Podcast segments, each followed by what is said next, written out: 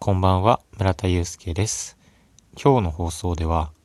スコーレナンバー4という宮下夏さんの小説を読んだ感想について語っていきたいなと思います。この小説のあらすじというのが、一人の少女が学校、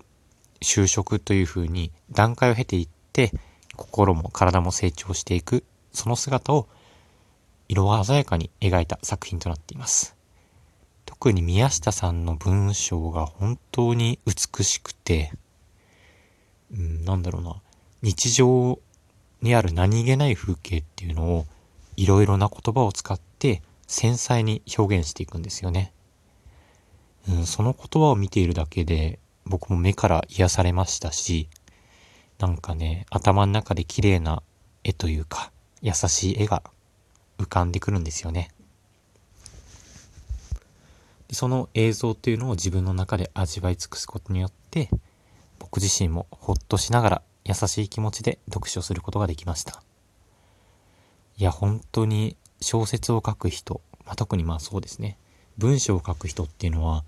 どんな風に世界が見えてるんですかね。うん、その世界観を一緒に、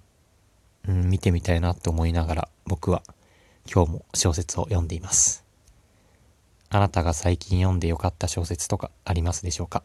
ぜひ教えていただけると嬉しいです。本日もおお聞きいただきありがとうございました。おやすみなさい。